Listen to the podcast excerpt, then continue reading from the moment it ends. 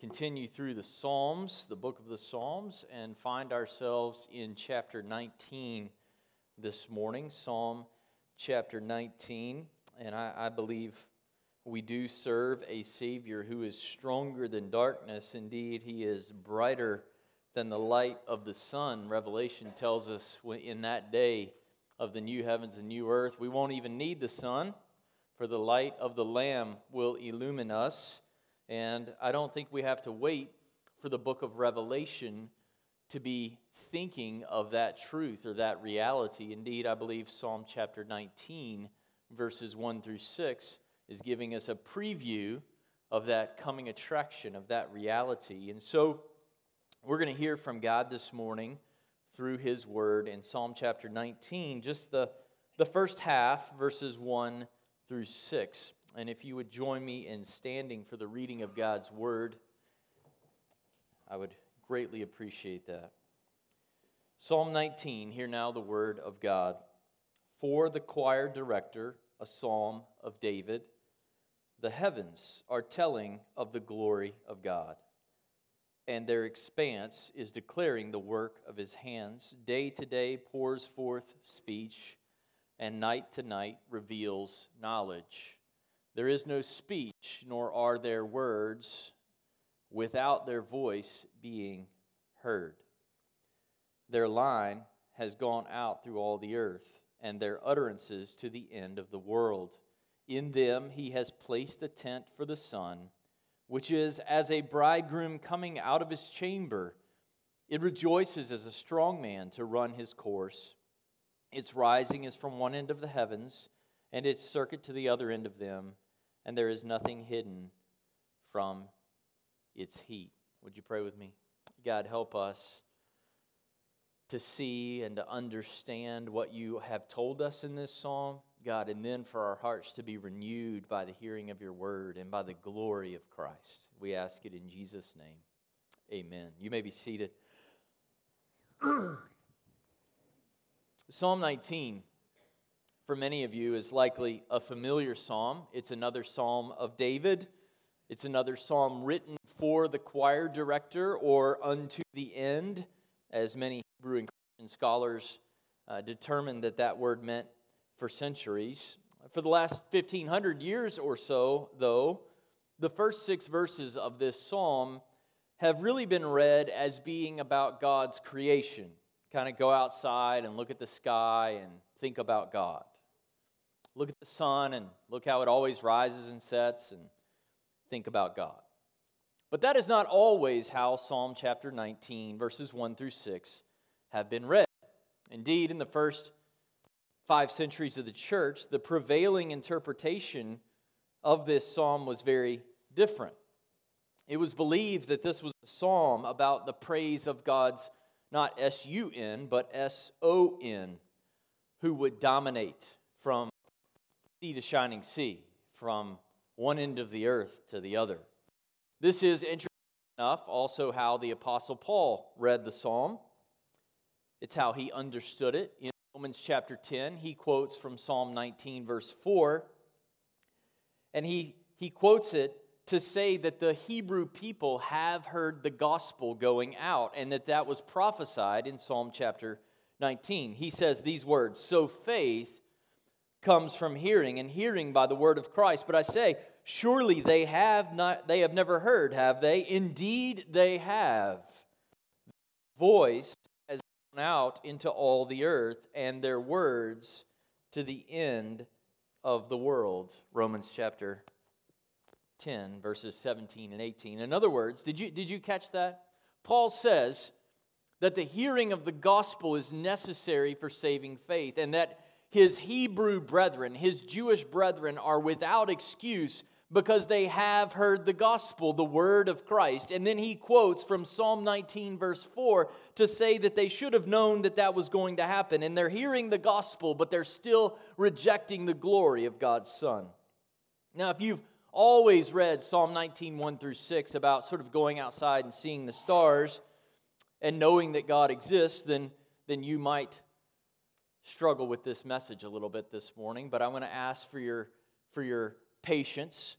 Uh, I spent about 10 weeks diving into these six verses in seminary because I was so enamored with the differences in the interpretive views of the psalm. And so I'm going to take you into a little bit of a, a seminary paper where we dive into each one of these verses and try to understand what God is saying. So I ask for your patience this morning in a sermon that I'm calling The Message of the Heavens is the Glory of the Son.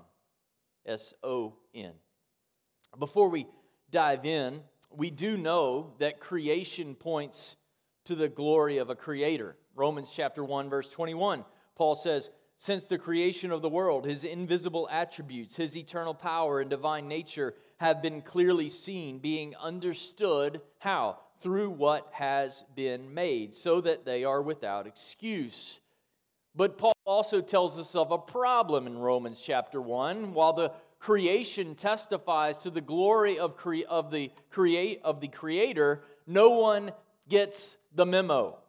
No one gets the memo because they don't know the Lord.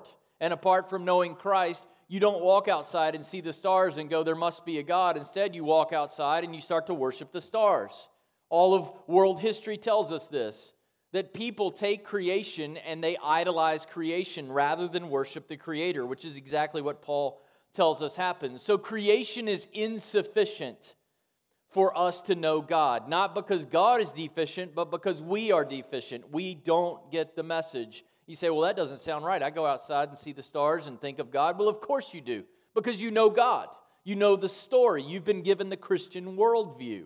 And so, if your children are raised in a Christian worldview, then they can go on a mountaintop and enjoy the fall foliage and they can go, wow, God is amazing. But if you don't know the story of the God who made it all, then you never get to God. You get to these lesser gods, these lesser things that you idolize rather than God Himself.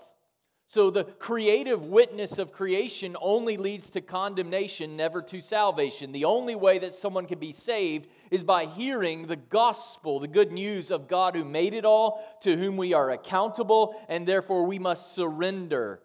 And if you don't hear that message, you'll never hear the witness of creation. So, what in the world is Psalm 19 about then? I believe it's about this enjoying the presence of God's Son, S O N. And to enjoy the presence of God's Son, we must hear heaven's message. We must get the message to the ends of the earth, and we must be united with the King of heaven. First, we need to hear the message of the heavens or heaven's message. Verse 1 in that verse, we learn that there's a message that consumes the attention of the heavens and of the expanse. It's the message of the glory of God and the work of his hands. The heavens are telling the glory of God. The word are telling is continual, they never stop telling the glory of God. The word means to add up or to count or to count again or to enumerate the glory of God refers to the weightiness of God, his inestimable worth. It's a glory of which we have fallen short because of sin, and yet it is a glory that in the heavens is told and told and told and told. How is it that we could add up the glory of God? We can't. We just have to keep on adding. I think about my kids when they first learned of the concept of infinity. Well, Dad, when do I get to infinity? Well, we just keep counting. So it is with the glory of God. The heavens just keep on saying, God is glorious. When will we ever add up the glory of God? We just can't do it. No one will ever add up the weight of God's glory, but the heavens will never cease to try as they keep on telling this message God is glorious. God is glorious. That's the message of the heavens. Now, verse 1 presents us with some interesting choices. Is David talking about the skies outside, or is he talking about a different heavens, the, the invisible place where God dwells, the dwelling place of Yahweh and his heavenly hosts? Or is it perhaps both?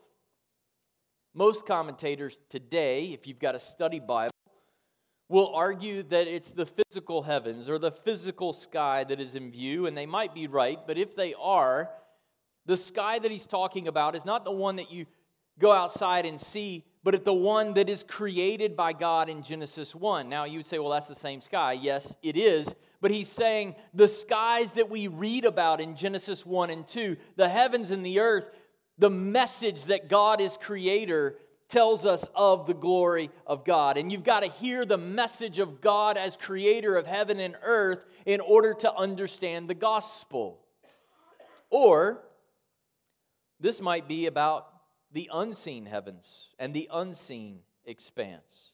In Ezekiel's vision of God's glory, the expanse refers not to the physical sky, but to the canopy that's over the angelic beings and under the throne. If you could picture the angels being drawn to the glory of God and yet somehow restrained from touching the throne and saying, God is holy, God is holy, God is glorious. We are attracted like a moth to a flame to the glory of God. And there's this canopy over them. That's the expanse in Ezekiel's vision in chapter 1. The only other time this word expanse occurs in all of the Psalms is in Psalm 150, verse 1, where it refers to the expanse of Yahweh's power and to his sanctuary. In other words, this unseen place of God's presence. While the visible heavens will one day roll up like a scroll, Isaiah 34 4, the unseen place where the Lord rules and reigns in righteousness will never cease to declare the glory of God. And notice that God's glory is closely associated with the work of his hands. You see that in the second half of verse 1. We know God's glory through his creative work and through his recreative work, that he comes and he condescends and he enters time and space and takes on our humanity and goes to the cross so that we could be remade or recreated in Christ. The word declared in verse 1 occurs in the Hebrew language in a form that is always used of personal communication. In other words, there's more than just the sky talking here. There's, there's a creator God who is speaking to his creation. So, whatever's being communicated in Psalm 19, it is not impersonal communication, it is not wordless communication, it is verbal it carries information. It is a personal declaration that reverberates throughout the heavens. God is glorious, and we must keep on declaring the work of his hands. So, what about the work of his hands? You say, well, that, that's the moon and the stars and the sky above, and it very well may be that the heavens that are created in Genesis 1 and 2, we see the work of his hands in that story. But the work of his hands also in the Old Testament can describe God's work in salvation. Isaiah chapter 5, verse 12. The work of God's hands refers to his saving work. Indeed, throughout the Psalms, it is not God's physical creation that debuts most often, but the work of his hands as the deliverance or the healing or the salvation of God's people. So, in the unseen heavens, where the Lord is ruling and reigning, there is a continual telling of God's glory and a declaring of the work of his hands. And David promises that this message, the message of the glory of God and of the saving work of his hands, that it's a message that will be heard. It's not something that's just going to be out there in the skies that you might go up on a mountaintop and see one day. It's a message that somebody's going to tell, somebody's going to declare. Look at it in verse 2 day to day and night to night. What is that? These are called distributive expressions. In other words, the whole range of time will be covered with speech. David anticipates a day when the message of God's glory and His saving power is going to be proclaimed around the clock and it's going to be known around the world. What do you think we're going to do in eternity when there's every tribe and tongue and language and nation there around the throne? What are we going to be talking about? We're not going to be talking about the Hokies or the Hoos. We're going to be talking about the glory of God and His saving power, which rescued us because He entered into His fallen creation to remake it in His Son so that we could forever say what the heavens have always known God is glorious and He has mighty works and mighty power in His hand. That's what we'll be doing in eternity. Notice how the message comes from the heavens. It comes in power, church. It pours forth. It is an unstoppable gushing forth of speech that declares that God is glorious. When we were in Puerto Rico and we heard the stories of what it was like when the hurricane came through in 2017 and it dumped feet of water on the mountaintop. If you can envision an island with a mountain range in the middle and water comes pouring down on top of the mountain and there's nowhere for the water to go but straight down the mountain into the streets and into the homes, that's the way the, the picture of this speech is when it's pouring out. It's rushing out, it's rushing down in power. There's nothing that you can do to stop it. There's this gushing forth of knowledge and information that resonates from the heavens. David is envisioning the powerful proclamation of the gospel. Jesus lives a perfect life. He dies an atoning death, and he is raised on the third day. Is that true? That's why we're here, right? He is risen. And then he, he st- that's what he does. He stops, right? He's raised and it's done.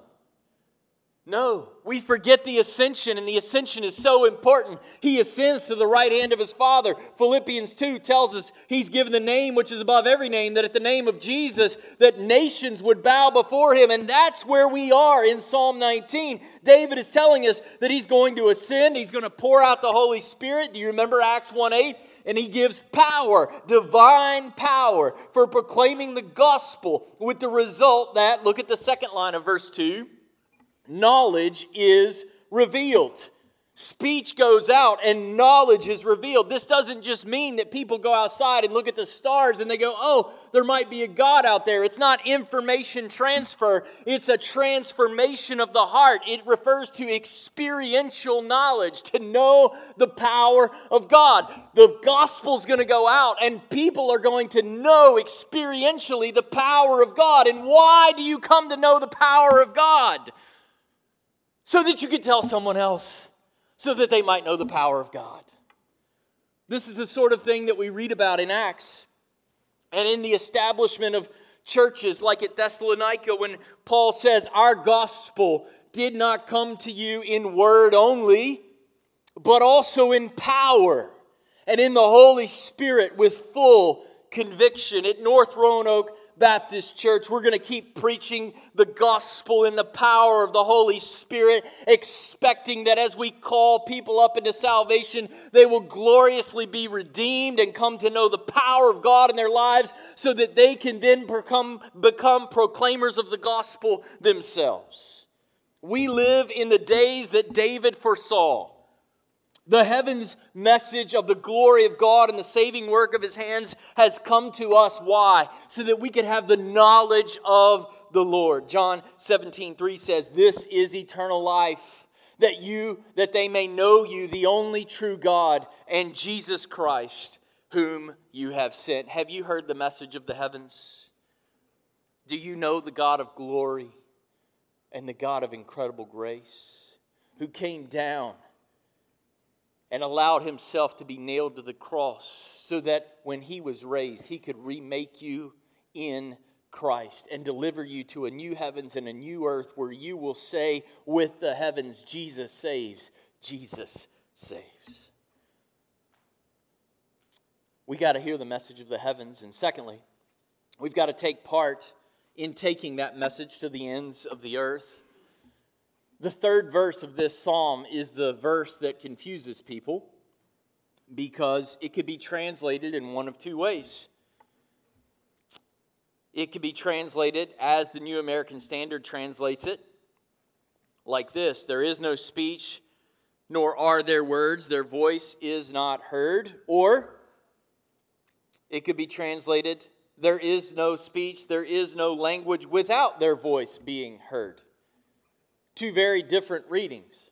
There's speech that isn't heard, or there's speech that is heard everywhere.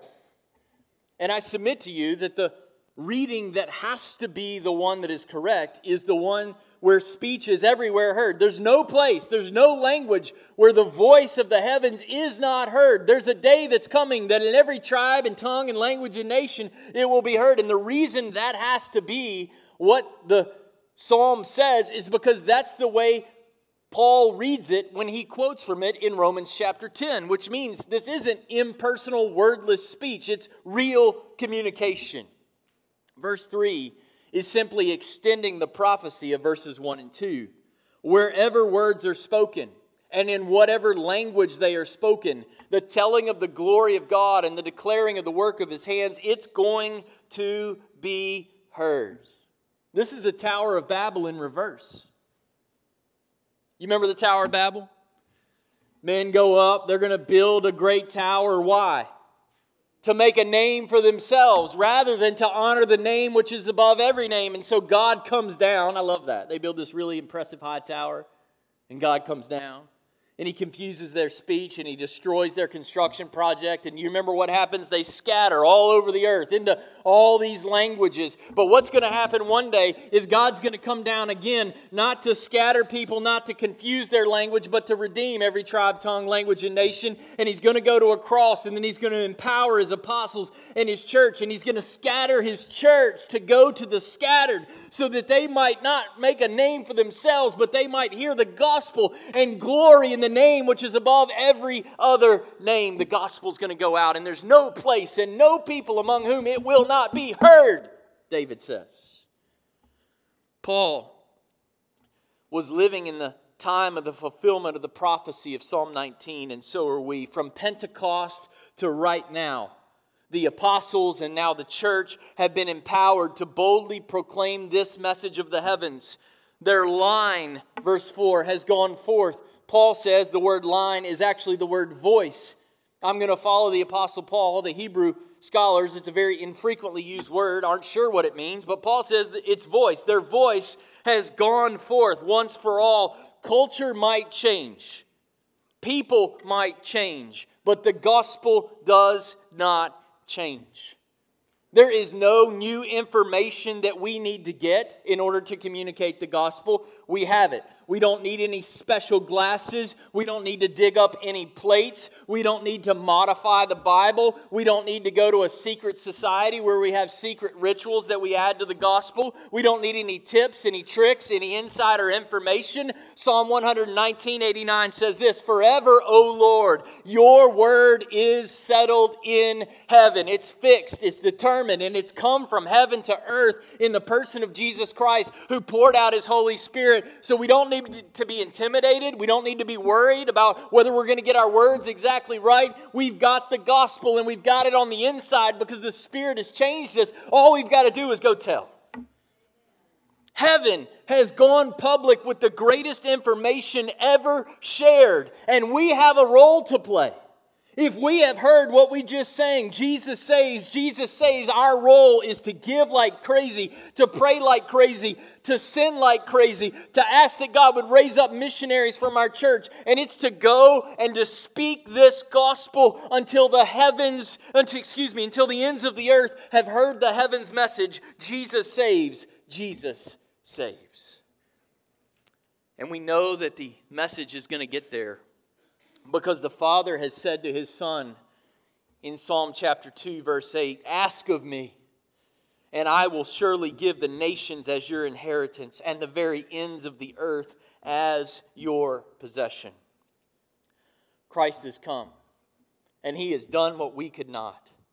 He has poured out His Spirit into our lives so that we can be empowered to share the gospel as He wins the nations through our witness to His saving power. We've got to tell. We've got to tell. We've got to hear, and then we've got to tell. And then finally, we've got to make sure we know the Son. We've got to know Him. You, you can hear it, but you're not going to be too interested in telling it unless you know the King of the heavens. We've got to be united with God's Son, the King of heaven. Now, what's interesting is Paul, excuse me, David is going to use the sunshine, the S U N, as a metaphor for the S O N, which is unfortunate for us in English because sun and sun sound exactly the same. In Hebrew, they don't. So it's not confusing, all right? So I'm going to use the word sunshine for the ball of light in the sky, and I'm going to use the word sun to describe Jesus, the Son of God. Is that clear as mud? Sunshine and S O N, the Son of God. So in the, in the third line of verse 4, David takes a hard shift from the heavens to the sun. Shine. David uses the physical sunshine to tell us about God's Son. As the light of the sun makes the light of the stars disappear, so does the glory of God's Son dominate the heavens where God dwells. So David is using the sunshine as a metaphor for God's Son, and that's not unusual. There's some interpreters who will be like, well, that's preposterous. David wouldn't do this. This is clearly about just the sun rising and setting and rising and setting. There's no deeper meaning. Well, David gives us a lot of reasons to think there is a deeper meaning. But first, let's establish that God's sun and the sunshine are often compared throughout Scripture, not just here. Consider some key examples. In David's last words, he says, He who rules over men righteously who rules in the fear of God is as the light of the morning when the sun rises. In Malachi chapter 4, verse 2, the Lord says, But for you who fear my name, the Sun of Righteousness will rise with healing in his wings. In Psalm 84 11, it says, The Lord God is a sun and a shield. When Paul encounters Christ on the road to Damascus, what does he see? A light from heaven that is brighter than the sun and in the new heavens and the new earth. Revelation 21 23. The city has no need of the sun, for the glory of God has illumined it, and his lamp is the Lamb. The fact that David uses the sunshine as a metaphor for the Son of God is clear. And it becomes even more clear in the Hebrew language because he uses the pronoun he to describe the sunshine. Literally, if you were going to translate this psalm literally, it would say, He is like a bridegroom coming out of his chamber. He rejoices as a strong man to run his course. His rising is from one end of the heavens, and his circuit to the other end of him uh, end of them, and there is nothing hidden from his sun. And the sun in the last line of verse 4 dwells, interestingly, do you catch it? In a tent. Now, where have we read the tent throughout the Old Testament? Where have we read that word? Does it sound a lot like tabernacle? That's because that's exactly what it's referring to. It's the same language. It's the you remember the tent of meeting that the Israelites communed with God in, Exodus 33, and the tent of testimony, describing the heavens as a tent for the sun, suggests to us that the sunshine represents the Lord, who often is portrayed as dwelling in a tent or a tabernacle. But it isn't just the tent that tells us David is talking about more than the sunshine. In verse 5, he proceeds to call the sunshine a bridegroom. Now, nowhere else in the Bible is the sunshine called the bridegroom. But the Lord and the Son of God are often called the bridegroom. Right? The Lord is, Lord is called a, a bridegroom in Isaiah 62 5. We learn that God will rejoice over restored Jerusalem as the bridegroom rejoices over his bride. In Hosea chapter 2, verses 19 and 20, the Lord will betroth himself to his people. In Matthew 25, 1 through 13, Jesus compares himself to the bridegroom. And in eternity, the Son of the Lamb, the Son of God, and the Lamb gets his purified bride. Jesus is the bridegroom. And when he comes from his chamber, you see that word? Which is another word in the Old Testament that, that is used of God's final coming to rescue his people, when he comes out of his chamber, he will make all things new. He will get his bride. The Son is described as a bridegroom. He's described as one coming from a chamber, and he's also described as a strong man in verse 5. Now, this word strong man in other places in the Old Testament always refers to people or to the Lord God Himself, never to inanimate objects like the sunshine. It refers to men like David or even the Lord Himself. Moses says in Exodus 15, verse 3, The Lord is a warrior or a strong man. The Lord is His name in Isaiah 42 13 and Zephaniah 3 17 and Psalm 45 3. We see similar things. In Zephaniah, the prophet anticipates Israel's restoration, and he says this The Lord your God is in your midst, a victorious warrior. He will exult over you with joy. He will be quiet in his love. He will rejoice over you with shouts of joy, a victorious warrior or a strong man. You see, church, as a bridegroom, the Lord comes in salvation of his people.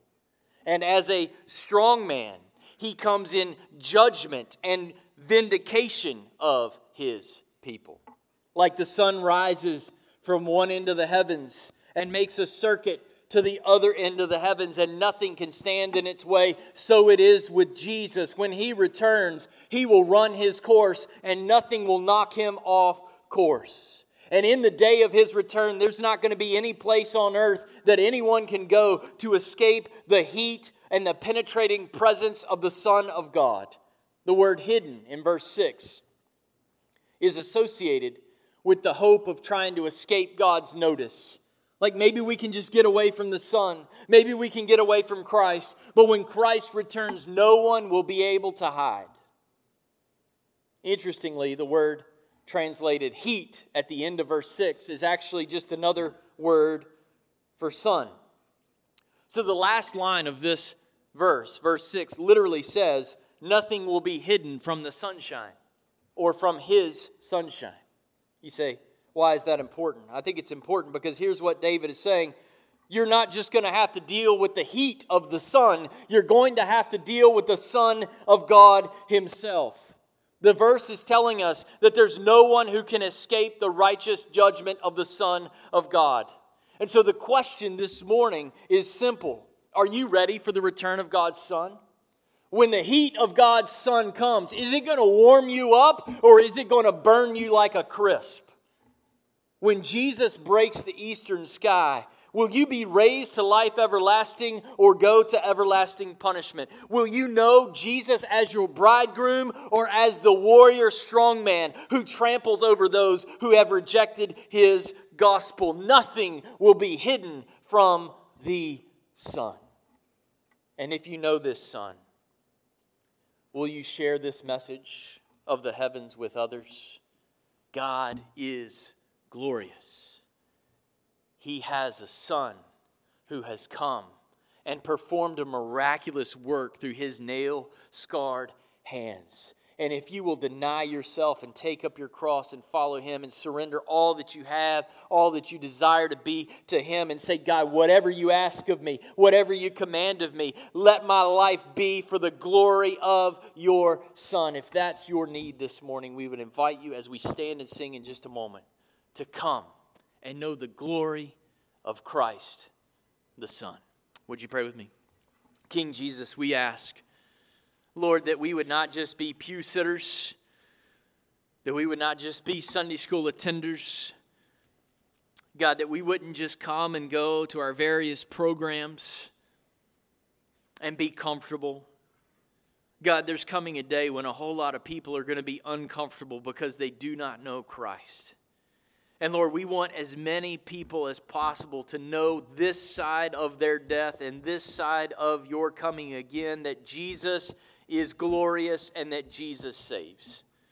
So, God, motivate us to get up and to get out and to get sharing the greatest news that anyone could ever hear. We ask it in Jesus' name. Amen.